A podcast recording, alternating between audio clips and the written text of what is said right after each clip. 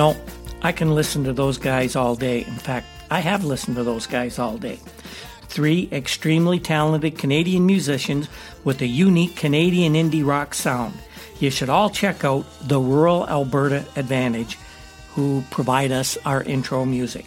I'm your host, Rick Cole, and this is the 50 Years Ago in Hockey podcast, brought to you weekly by newspapers.com, the world's largest online archive of historical newspapers, and by the Breakwall Brewing Company, purveyors of fine craft beers and wonderful pub food located in beautiful downtown Port Colborne, Ontario.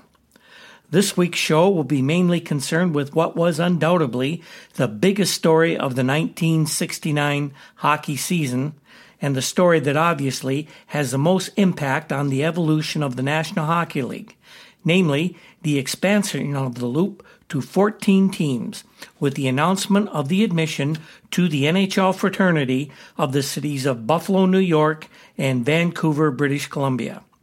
So, most of our stories this week will focus on this news. Lots of angles to it, and some of those include the actual announcement by the league uh, and how it was covered around the hockey media world.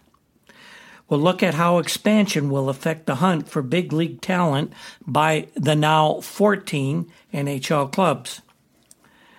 There will be lots of speculation on who will run the hockey operations in Buffalo and Vancouver, and we'll get the views on that from both of those two cities. Everybody was wondering what are the names of the two teams?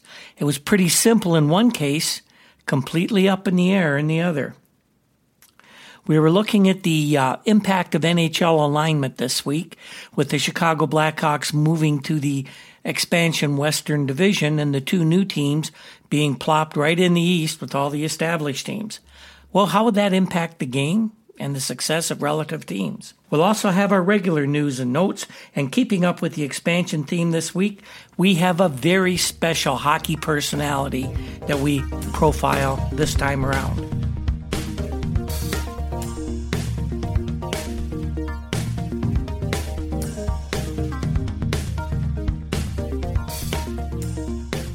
Now, th- this week's episode is going to be a really special one for me, as I remember everything we report on here actually taking place 50 years ago. As you probably figured out by now if you're a regular listener, I was a hockey nerd at a really, really young age, and one of the great frustrations of my life was being unable to actually attend live NHL games because we were just too far away from Toronto. And being a family of rather modest means, we just couldn't get all the way to the big city for the games. We couldn't afford the trips most of the time. Of course, tickets to the Maple Leaf Gardens were not easy to come by in those days as well. Now, there was a local bus company operated by a fellow named Harry Farr, and he would run excursions a couple of times a year, usually for Wednesday night games. And if I'd saved up enough money, I and a couple of friends, or with my dad, we would make that trip. So, when news that Buffalo would in fact get an NHL team, that was huge for me and my hockey loving buddies. Now, at this time, I was 18 years old, a high school student, and a member of the Lowbanks Volunteer Fire Department. My dad was the chief of that esteemed organization. In fact, he was chief for over 32 years. Lowbanks is a small hamlet located on the shores of Lake Erie, roughly halfway between Port Colborne and Dunnville, Ontario. Now, we weren't a big group of guys, maybe 15 or 20, but we were really close knit and we were almost all huge hockey fans. We met for pra- practices every Wednesday evening at the local fire hall where my dad might lead a training session. And then we'd inspect and make sure all our equipment was clean, shiny, and ready for action. We usually finished out our formal practice sessions in time to catch the Wednesday night hockey games during the season. Now, we funded most of our activities, purchased most of our equipment with whatever monies the local township council could ap- appropriate for us, and by event staged to raise the rest of the cash. Our two biggest events of this type during the year were the Christmas turkey raffle, usually on the Saturday of the last week of November, and our summer Lake Erie perch fish fries. And if you lived in that area during the 1950s and 60s, you know they were legendary. I miss those days so much. So when the news hockey was going to be barely 30 miles away, one of the guys suggested we should get to work and raise money or put it in ourselves to buy four seasons tickets for the new Buffalo Hockey Club. Nobody said no, everybody agreed, and we all knew we'd have to get to work. And that's what we did. Almost everybody made a personal donation. We had a couple raffles. Uh, I couldn't thank my dad enough for t- paying for both of us for our share of the tickets. As soon as the Buffalo franchise announcement was made, which we're talking about this week, we were put on the list of those committing to buying tickets. We were somewhere within the first hundred people who made that commitment, and that meant we were able to attend Memorial Auditorium and handpick our four seats. We drew up a schedule each year holding something like a fantasy draft as soon as the NHL schedule was announced. So we all had an equal number of opportunities to get to the games we wanted, and we all got equal chances to see the big games and the big teams. Now, life gets in the way of these fun things from time to time, and eventually, the Low Banks Fire Department they gave up our tickets. I was no longer a member at that time. Uh, the tickets became more expensive. Uh, one thing that impacted that was after the first couple of seasons, our lower blue seats were suddenly converted to upper reds, and that boosted the price significantly. We still held them for quite a while after that. But eventually, the face of the department changed. Guys like me and other of the younger members, we went away to school or just moved out of the village, and we did finally give up the tickets. But those first few years of expansion were a glorious, glorious time for this young hockey nerd, and I've always been thankful to the Buffalo Sabres for the enjoyment I was given over those years. I've always had my Maple Leafs as my number one team, but I always have a large, large, loving spot in my heart for the Buffalo Sabres.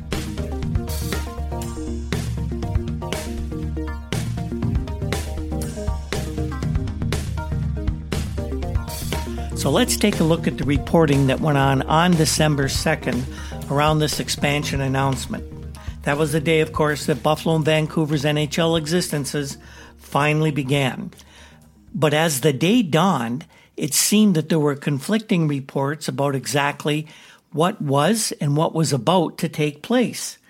Pat Curran in the Montreal Gazette said on the early morning edition that Clarence Campbell had been preparing the meeting for the Board of Governors, but that it did not take place on Monday as had been planned. Uh, Curran said that Campbell had had a busy few days, and Monday was supposed to be the deadline for the franchise applications, at which time the applicants would meet with the governors and their uh, applications would be reviewed.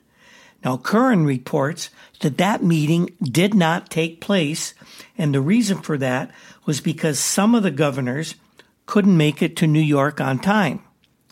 Now, that is really a, a, an interesting statement. This was not a surprise meeting. It was not an impromptu uh, scheduled meeting. This has been planned for months. And if a uh, member of the Board of Governors couldn't make it in time, that's poor planning lack of interest, or a combination of the both. But this may not have completely been the case. Charlie Barton of the Buffalo Courier Express filed this report that has just a little bit different uh, element to it. Now, Charlie's report in the uh, Buffalo Courier Express, that's the uh, Buffalo Morning Daily, and probably hit the streets about the same time as the Gazette, said that sometime today, that Clarence Campbell would officially declare Buffalo and Vancouver members of the National Hockey League. Charlie talked about how Clarence Campbell had unofficially said that those two cities would be admitted, but he talked about a meeting that did take place the previous day in New York. Barton reported that representatives from Buffalo and Vancouver did appear before the league's finance and expansion committees, but for some inexplicable reason, the NHL office in New York denied any such meetings were held. Now, the Courier Express also learned that Robert O. Swados, attorney for the Buffalo Group headed by Seymour H. Knox III and his brother Northrop, was the Buffalo representative in the meeting. Mr. Knox himself was delayed by adverse flying conditions in Buffalo, and that's an, not an unusual occurrence. He did arrive in New York late month, uh, Monday afternoon, but the meeting was already over. Joe Crozier, who is the general manager coach of the Western Hockey League Vancouver Canucks, was also in New York for the meeting. Officials of Medicor, the Minneapolis based firm associated with the Canucks and in obtaining the NHL franchise for Western Canada, were also present. Charlie didn't have any of the uh, guts of the meeting that took place, but he said that everything seemed to be well in hand. Right away, Barton was uh, speculating on who might work for the two teams.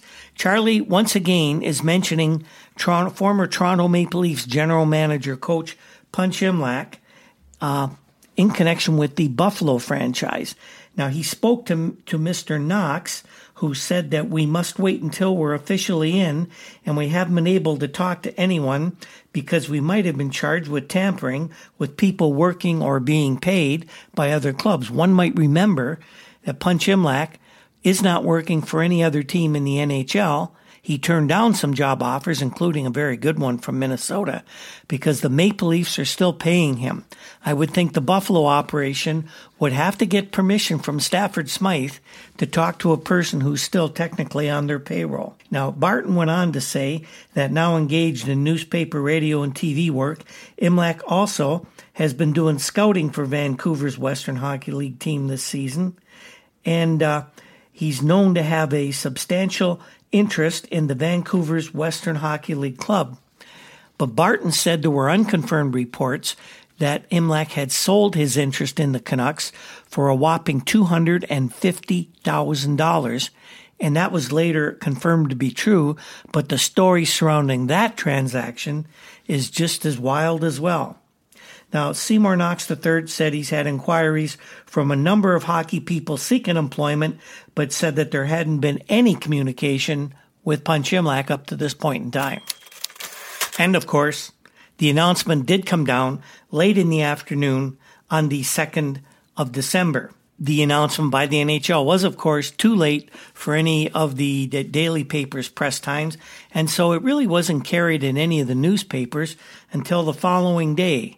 But one out news outlet did have the news, and uh, it was CBC outlet CBLT TV in Toronto, and their uh, sports anchor Don Chevrier broke the story, and we have a bit of that clip right here. Well, Vancouver is moving east, and Chicago is heading west as the National Hockey League took on two new members late this afternoon. Vancouver and Buffalo were given conditional franchises for the modest fee of $6 million apiece. The conditions are, in the case of Vancouver, completion of a deal to purchase the Canucks of the Western League and a satisfactory lease for the Vancouver Coliseum. The deadline there is December 20th. Buffalo's condition concerns improvements on the arena there to bring it up to at least 15,000 seating capacity for the beginning of next season. Seymour Knox will operate the Buffalo franchise after he sells his 20% interest in the Oakland Seals. Vancouver owners are Medicor, a company based in Minnesota. Chicago Blackhawks will play on the western side of the NHL next year, and the two new teams, Buffalo and Vancouver, will both become members of the Eastern Division. That means that three of the seven Eastern teams will be Canadian cities Montreal, Toronto, and Vancouver. They'll play a 78 game schedule beginning in the fall. Vancouver has a decided edge over Buffalo when it comes to playing talent. The Vancouver Canucks own a total of 51 players on their own and their affiliate in Rochester. New York Rangers own all but three players currently with the Buffalo team in the American League. Each of the new teams will be allowed to claim 18 players and two goalies at the NHL draft meeting in June. For many of the existing teams, Toronto, for example, perhaps the best example, the loss of as many as four players in the draft could be very costly indeed. The Leafs are so thin right now, they're hard pressed to offer full value for the price of a seat in Maple Leaf Gardens. So that was the news on December 2nd and the daily newspapers around North America picked it up the very next morning. Here's how the Globe and Mail brought out the story by esteemed hockey writer Dan Proudfoot. His story begins Vancouver and Buffalo received National Hockey League franchises yesterday conditionally after Tom Scallon and Seymour Knox, presidents of the respective entries, appeared before a meeting of the NHL Board of Governors. The word conditional may worry Vancouver hockey fans, who already have struggled along an epic journey that has aimed for the NHL since 1965, but has carried them through mountains of doubt and oceans of dashed hopes. Scallon had no worries about the conditions, though. William Wirtz, the NHL governor from Chicago and chairman of the league's Expansion and Finance Committee, explained in addition to various routine legal and technical conditions, the granting of the Vancouver franchise is contingent on the completion of the following by December 20th, 1969. Condition 1 the acquisition by Medicor, Scallon's company, of the Northwest Sports Enterprises, which owns both the Vancouver Canucks of the Western Hockey League and the American Hockey League's Rochester Americans. And final execution of a satisfactory lease with the Pacific Coliseum, the arena which is owned by the Pacific National Exhibition. Scallon said all negotiations had been completed with the PNE, and the only remaining requirement for completion of the agreement between himself and the exhibition had been admission to the league. So that looks like a done deal at that point. There's no doubt about Scallon's ability to buy Northwest Sports Enterprises. Scallon explained yesterday how he had been approached by some of the league governors and asked to consider the Vancouver situation. Medicor, Scallon explained, is short for Medical Investment Corporation, which 13 doctors formed in 1957. Its business was medical equipment leasing. Scallon explained that in 1960, I bought out the doctors, and about four years ago, I decided to get involved in entertainment in a big way. Medicor bought the Ice Follies. It tried to buy the Toronto Maple Leafs a couple years ago, but Staff Smythe didn't want to sell, and we couldn't come to terms. Couldn't come to terms. The terms were for a 60% ownership stake. They would have to pay $16 million. Scallon explained that we're in advertising. Yes, we handle all of the Broadway shows and Madison Square Garden and the Metropolitan Opera. Vancouver and Buffalo will play next season in a division with Toronto, Montreal, New York, Boston, and Detroit. So Vancouver, as Don Chevrier said in that uh, audio clip, does move east. Chicago moves into the division with the expansion teams admitted in 1967. Included in the expansion plan previously announced is a new playoff setup in which the first four teams in each division will compete among themselves to decide each division's semifinalists. Then we have a crossover. The semifinals will place division against division, with the winners meeting in series leading up to the Stanley Cup. Wirtz went on to talk about Buffalo. The granting of the Buffalo franchise is contingent on the formal approval by Buffalo civic authorities to increase by 1970-71 season the seating capacity of War Memorial Auditorium to not less than 15,000 seats plus other improvements. The Buffalo Group, which includes minor investors besides the Knox brothers, has purchased the Buffalo Bison hockey team of the American Hockey League the AHL franchise will be moved to another city to be used as a farm team for the Buffalo NHL club. Now, Seymour Knox said we only get three players off the Bisons Jerry Willett, Dennis Kassian, and Guy Trottier. Vancouver has 54 players already, so they're getting a little head start on us. The New York Rangers own the remainder of the teams now with the Buffalo AHL team. The Knox brothers presently own 20% of the Oakland Seals, and Seymour said we must sell our shares, but no deadline's been set for that sale. The other shareholders have first right of purchase, of course. We feel we're right on schedule for long range growth of the National Hockey League, said William M. Jennings, chairman of the Board of Governors. Plans include future addition of more cities in North America and major hockey centers around the world. President Clarence Campbell spoke further on the matter. Europe's always going to be a great possibility because of the tremendous interest there. The problem is that many of the countries involved don't believe in the free enterprise system. He's referring, of course, to Russia and Czechoslovakia. What may develop is a third division in Europe with a world championship coming from competition among the division winners. I think it's important that this sort of setup be formulated as soon as possible. Well, it's uh, 50 years later, and we're no closer to an international league than we were back then. Now, as far as who might work for these teams, uh, Charlie Barton speculated on that, and so does the Globe and Mail. George Punch Imlach, the former Toronto Maple Leaf coach and general manager, who has long been rumored to have financial involvement in that Vancouver hockey situation, will not have any dollars in the Medicor controlled team, Scallon said. Scallon confirmed, however, he had talked with Imlach. Nothing much has been said about that, Scallon said, because we didn't think it was appropriate to talk to anyone about our general managers until we had the franchise. Now, an interesting story developed. We found out that the whole deal in Vancouver was nearly scuttled when Scallon and the Medicor folks tried to buy Imlach's stock. Imlach asked for and held out for $250,000 which apparently was far more than Scallon was led he would ask when the deal first was discussed. But Imlach stood fast and took what he could get, and he got 250,000. This caused the other directors of the Vancouver franchise to take a little less to satisfy Scallon and make the deal go through. Now, both Tom Scallon and Seymour Knox are one time hockey players. One time, a long time ago, that is.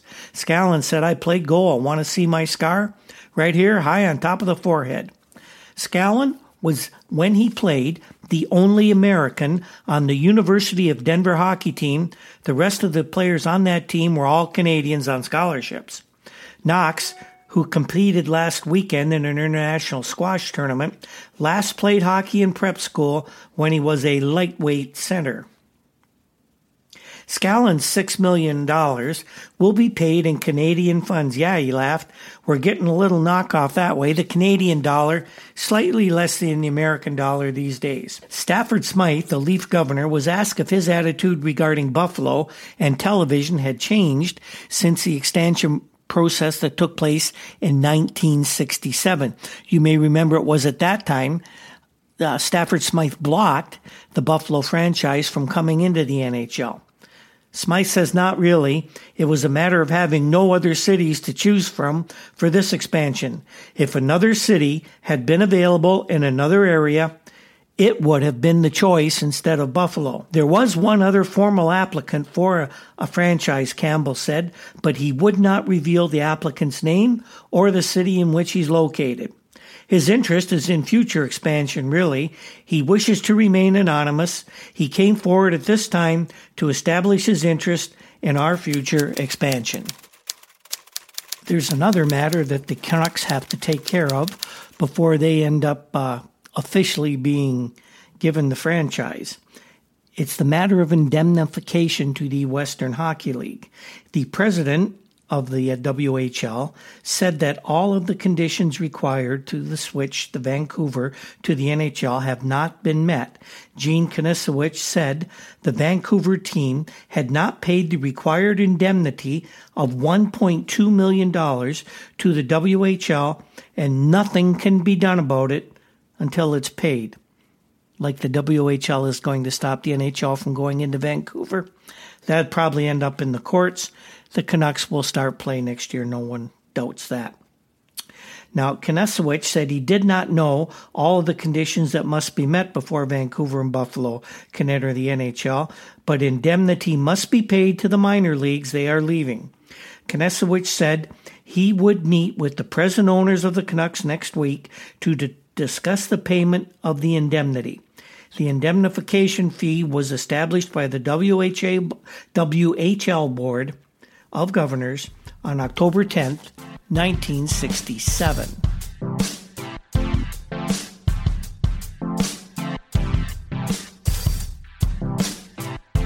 In the coming days, Reports were all over North America about who might run the two teams. Most of the stories centered on a combination of Joe Crozier and Punch Imlach taking the management and coaching positions in Vancouver. Despite the fact that it was uh, rumored that Tom Scallon, the president of Medicor, had become very upset with Imlach during their negotiations for the sale of his stock, he did say he was going to travel to Toronto, sit down with Imlach, and have a long, probably hours talk about him taking a position with the Canucks. Scallon said, I have a very high regard for Punch's ability. I think he's a fine hockey man. But he did say he had not yet discussed the position formally with Imlach a couple days after the expansion announcement. Seymour Knox III, head of the Buffalo Club, also said he had not discussed hiring a manager or coach, but he was going to be doing so quite quickly. He did admit that he favored a team with a young look. I don't know whether that would mean that Imlach would be a candidate in Buffalo or not. Now, the speculation continued on all fronts. Denny Boyd, the popular Vancouver hockey columnist, put it this way one way or another, it has to be Joe Crozier and Punch Imlach running as an entry in the silks of the Vancouver Canucks.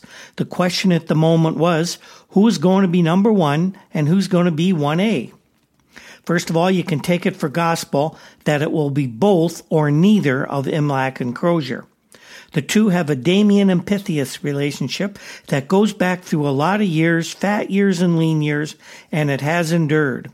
When the Medicor people who now own the Canucks were holding informal discussions with Imlach about his possible future with the Canuck big league team, Punch made it quite clear that he would return to the NHL only on a partnership basis with Joe Crozier. Working together, as they have before, uh, Boyd went on to say that he believes that Crozier and Imlach would be the finest combination to come along since the famous firm of Pork and Beans. Boyd thinks that Crozier will end up being the general manager and Imlach would go behind the bench. He just feels that Crozier's uh, temperament is better suited in the office suite while Punch is a scheming bench boss, the best that's out there.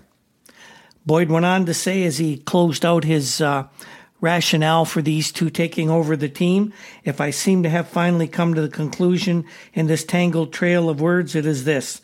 Leave Crozier upstairs in that swivel chair, happy among his telephones, put Imlach down on the bench where he can cuss and cajole. Wouldn't surprise me if that combination won a Stanley Cup in four short years.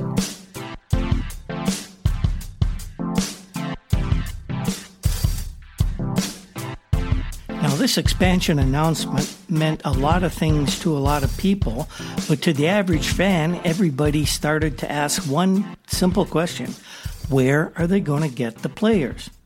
Well, this is a good question. We'll try to explain how the uh, stocking of the new teams is going to work. The expansion draft will get the teams 20 players, two goaltenders, 18 skaters. Now, in 1967, the existing six teams were allowed to protect only one goalie and 11 other players, losing their 12th and filling with their 13th, and so on down the line. In this expansion draft, the 12 teams will be able to protect two goaltenders and 15 skaters. Vancouver and Buffalo will be decide by lot which has the first choice in the expansion draft. That's according to Brian O'Neill, the NHL Director of Administration. In effect, as a result of this draft, the two new coming teams could each wind up with two third rate goaltenders and six players whose names are posted 16th on the rosters of the 12 established teams. The dozen then fill and protect their 17th player. So then the 18th and 20th man on each roster will be available. Each new club will also get two players listed 22nd among the players on the current clubs. In addition, first year professionals and unsigned amateur draft choices under the age of 22 will be exempt from the draft. So somebody like, say, Bobby Orr might not be available this time. Following the expansion draft, the two new teams will participate fully in the Universal Amateur Draft, receiving the first two picks. The order of their selection will be determined by a lottery, method of which will be decided on the day of the draft. This will be the first amateur draft in National Hockey League history in which all of the world's 20-year-old players will available will be available for selection. Now, the first round choices of the two new teams must be retained by them for at least three playing seasons, thus disposing of the former practice of trading on the basis of future draft choices. In addition, the existing teams will concede to the two new clubs all draft choices in the 1970 Interleague draft. Now that's the draft in which the NHL can draft players from the American Hockey League and the Western Hockey League. Vancouver, now a member of the Western Hockey League, will have its interleague draft choices exercised by Buffalo to compensate for Vancouver's existing ownership of players in that city and at Rochester of the American Hockey League. While Vancouver already has a good nucleus of players with the WHL Canucks and AHL Americans, the Buffalo group, which will likely take over that city's AHL Bisons, has only three or four players. The other players at New York or at Buffalo, as we mentioned, are owned by the New York Rangers.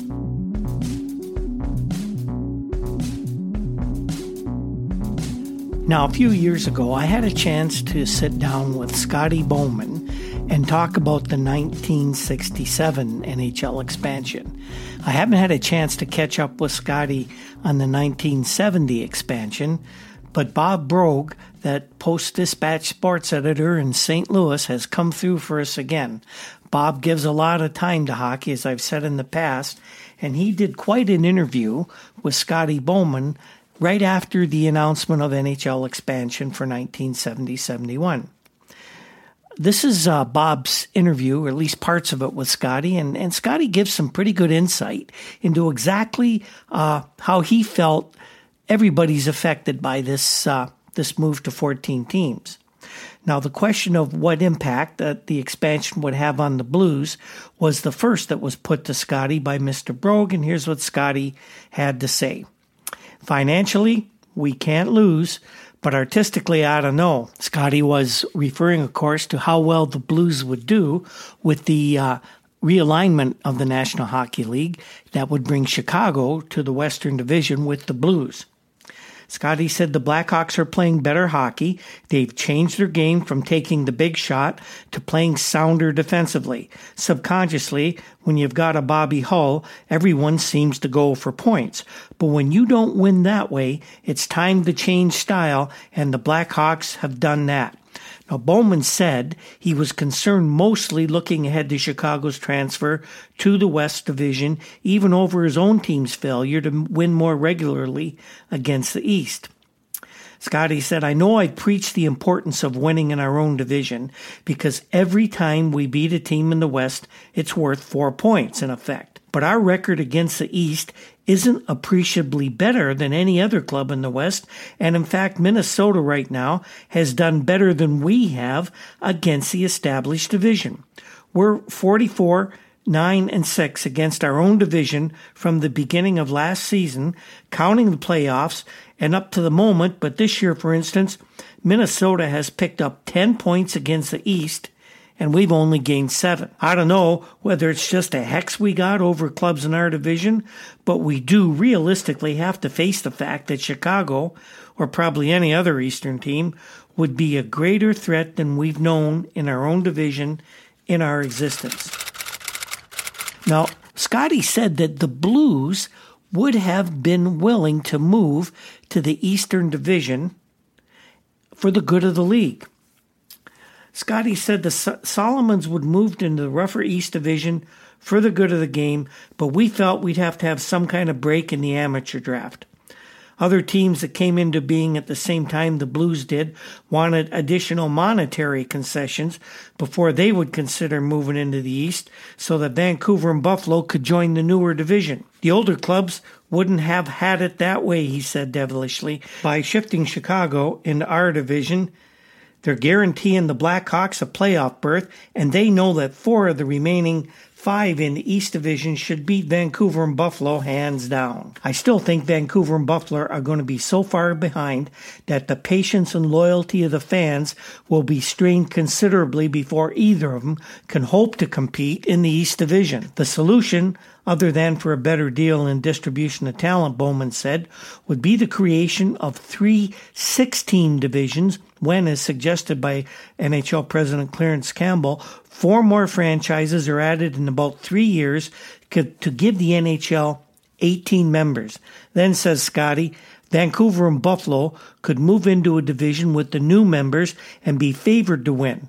For the dramatic impact of a satellite television, I believe we'll have a fourth six team division in Europe. From what I've seen, and I've seen them all, Russia, Czechoslovakia, Sweden, and maybe Germany could field a team each capable of competing in the NHL. Now, Scotty talked about the, t- the talent that's going to be available for each of the new teams. He says if you're weak defensively, you're really in trouble. The general formula last time was to protect four defensemen, seven forwards. Now it'll be, say, six defensemen, nine forwards.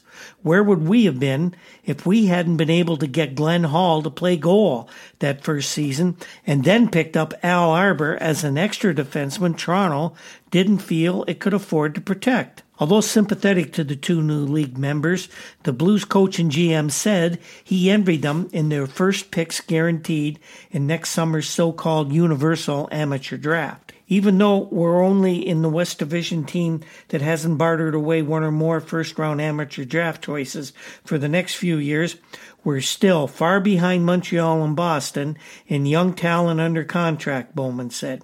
I certainly would like to get a crack at that Gilbert Perreault. Now, I suspect Montreal could do what it did before, offer a new team additional talent if it didn't take the top amateur, and the Canadiens could then use LA's first round pick or one of the other first round draft choices to take Perreault. Boston, with a lot of talent to offer and with a storehouse of first round draft choices, might make the same kind of deal. So it's not a slam dunk that uh, Gilbert Perreault will end up in Buffalo or Vancouver. Still, Scotty Bowman says thoughtfully, I don't know that it's fair to tell Vancouver or Buffalo, if either did draft Perreault, that he couldn't be traded for three years. I don't see pro football telling the Buffalo Bills that they could get an offer from the LA Rams or three or four great players that they couldn't trade OJ Simpson.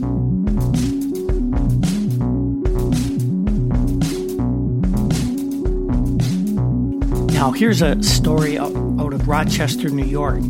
Hans Tanner of the Rochester Democrat and Chronicle provides us with a, an American Hockey League point of view, not so much of this expansion, but of a chance lost by the American and Western Hockey Leagues to become hockey's premier major league. That's right. They really had a plan to threaten the National Hockey League back in the early 1960s, but they never pulled it off. Now, what happened was the AHL and WHL owners had been talking about a merger for years, knowing that spanning coast to coast of the North American continent would lead to a major television contract. The two leagues were unable to get together, although they did try for quite a while. Uh, had they solved these differences, they would have been the major league. Now, what happened was the American Western leagues were talking merger into one big league to be known as the American Hockey League, and the NHL was declaring that they had no reason or need or inclination to expand. When the NHL got wind of what was in the wind, of what was in the wind, actually, they reversed their field and on March 11, 1965, announced that they were going to double in size from six to 12 teams. Now, the AHL and WHL did play an interlocking schedule in 1965 66 and during the summer of 66 tried again to work out a merger even without the Pittsburgh, San Francisco, and Los Angeles franchises. But the NHL had control of too many teams by that point, and the two minor circuits were squashed in their attempt to rebel against the NHL monolith. That's how the NHL and the WHL and WHA nearly ended up in a bitter feud, which would have probably resulted in an NFL versus AFL type of scenario, but that didn't happen. Could happen in the future, though, couldn't it?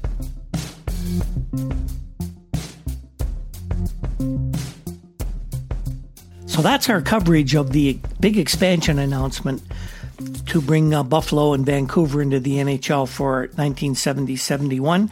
Now we'll move on to this week's news and notes. We have a few things to go over.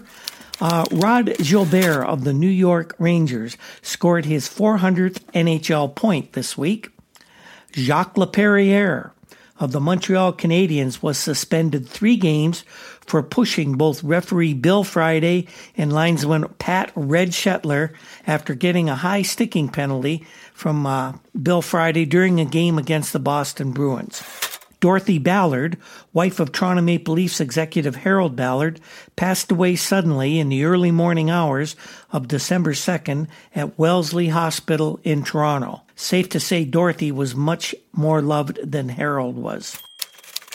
Bruins goalie Eddie Johnston says that Bobby Orr's slap shot has improved so much this season that is now equal to or better than that of Bobby Hull of the Blackhawks. Orr continues to lead the NHL in scoring, an unheard of feat for a defenseman at this advanced stage of any NHL season. Rangers goalie Terry Sawchuk was injured in a practice after a collision with teammate Real Lemieux. Terry was street treated at a Long Island hospital for a ba- very badly bruised leg, and he'll miss an undetermined amount of time.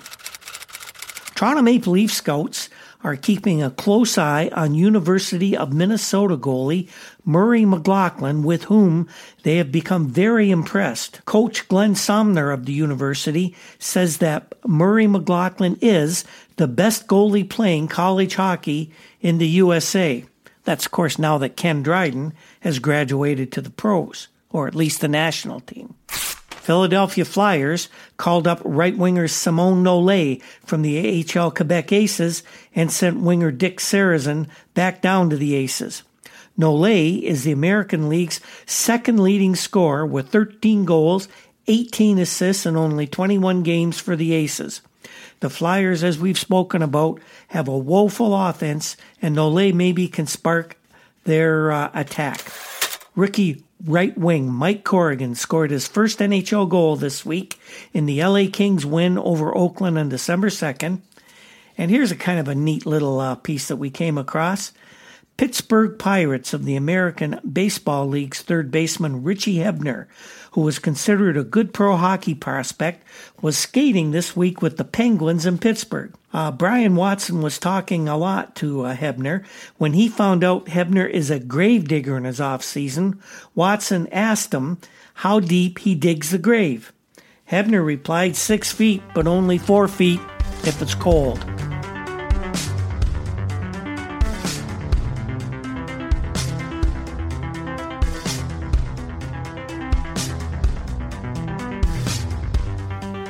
Now it's time for this week's Hockey Personality of the Week.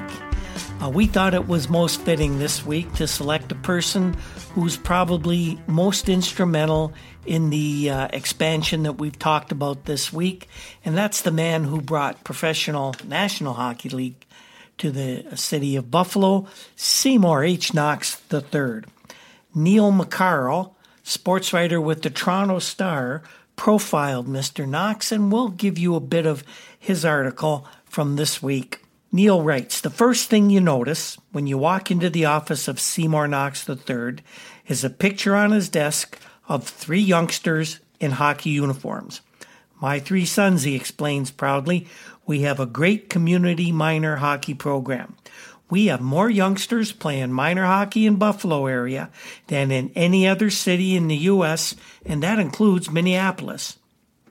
I know what it's like to get up and get boys to 6 a.m. practice on a Sunday morning, he adds, with a lot of paternal pride. So right away you know that Seymour and his brother Northrop, principal owners of Buffalo's new franchise in the National Hockey League, have more than a passing interest in the game. Seymour and Northrop he goes by Nordy most of the time, have a background of sports dating back to Ivy League competition when they both attended Yale. Seymour plays squash, is past president of the United States Squash Rackets Association, and a three time U.S. court tennis champion. Nordy's captain of the United States polo team, and he enjoys an eight goal ranking. 10 is the tops you can get, and the best American player is a 9. He's also a past president of the United States Polo Association. Now, both of the guys played hockey at Yale. Nordy was a second string netminder. Seymour was a center, and he gave it up after breaking a leg. Now, as far as going into the uh, Buffalo hockey uh, idea, it all started when they worked with Reg Taylor, who was the backer of the Buffalo franchise in the Continental Baseball League. Now, you may not know what the Continental League was, but it was an ill fated third major league started by legendary baseball executive Branch Rickey. It never quite got off the ground, but a lot of people feel it was responsible for the New York Mets eventually getting a major league expansion franchise. Now, about five years ago, Fred Hunt, who was the general manager of the American Hockey League Buffalo Bisons, advised Seymour during a golf game of all things that an application had been made on behalf of Buffalo for a franchise in the National Hockey League when it expanded, and Freddie asked Seymour if he was interested. Seymour says, I felt there was a big void in Buffalo in terms of major league sports. We had only one big league uh, team, that was football, and the owner was an absentee owner who might decide to move the franchise any time. I felt it was something, a hockey franchise, that would be very good for the community. Now, everybody knows Buffalo was passed over the first time they tried to join the league. But when Oakland's NHL franchise ran into financial problems, the Knox brothers actually got involved in hockey, acquiring a controlling interest in the team. What we had in mind, Seymour says, was to transfer the Oakland franchise to Buffalo, but the Board of Governors of the National Hockey League shot that down right away. I was appointed alternate governor for the team, and I still am the SEAL's alternate governor. Interesting situation. After we decided to divest ourselves of a controlling interest, although we still retain stock 20%, which we're going to have to sell to comply with the league regulations. We don't want to be like the late Jim Norris with an interest in several teams. That was when the National Hockey League's nickname was the Norris House League. That would never happen again. We're not in this just for fun, he assures, although we hope it will be fun to be in it. I certainly feel that being in the Eastern Division with Toronto will be a help because it sets up a certain natural rivalry. Naturally, they'll have a big edge to start, but we will catch up. I don't think we'll get as much from the expansion draft as the six original expansion teams got in the first go round. Obviously, we've got to try to build for the future to take the best young players we can and hope to build an organization that eventually can create a winner. The Knoxes have several other partners in the deal, but they haven't named them as of yet anyway, and they don't estimate how much it would cost them before their team, which still doesn't have a name, takes to the ice in the 70 71 season. They intend to purchase the AHL Buffalo franchise and operate it in another city as a farm team. A big thing in our favor, the sports fans in our area are oriented to hockey, says Seymour. They know the big names and they want to see them. The kids play hockey and they will sell their parents on the game. A lot of our hockey fans from Buffalo have been able to get tickets to see the Maple Leafs in Toronto. Now they'll be able to see them here, and we'll try and take care of those people from Toronto, Hamilton, St. Catharines, and the Niagara area who can't get tickets to see the Leafs. And as I mentioned, I was one of them. We'll try for a majority of home dates on Sundays, explained Robert Swados, who was the lawyer for uh, the Knox Group. The Leafs play midweek games on Wednesdays, so we'll try another night. According to our surveys, the penetration of the Buffalo market by all outside markets is only going to be about 3%. Now, the most immediate problem is getting civic approval for the expansion of Memorial Auditorium to the NHL minimum of 15,000. The estimated cost, as has been reported in several areas, is $4.5 million. And what they're going to have to basically do with the rink is raise the roof and put on another tier of seats. Already, the mayor and 14 of the 15 councilors have, uh, have given assent to this plan. Now, Memorial Auditorium was built in 1940, and at present, just as the uh, expansion franchise has been granted. It seats 9,800 people. It is in really good condition, and there's no pillars that would uh, obscure anybody's view. Uh, the roof would have to be raised about 22 feet, and uh, the whole balcony, uh, a whole balcony section, would be added. Uh, other things that would be in, uh, improved would be the lights, the co- time clock, and the concession facilities in the rink. If you've been to an AHL game, as I have been uh, in the odd, you know that those things really need to be brought up to NHL standard. Both Seymour and his brother give full credit to their father for stressing the value of sportsmanship and teamwork in their upbringing and their approach to business and how they obtained the National Hockey League franchise. Seymour quotes his dad Winners never quit, Quitters never win. That's why we had the perseverance and finally were rewarded in getting a National Hockey League franchise for Buffalo. That's Seymour H. Knox III, this week's hockey personality of the week.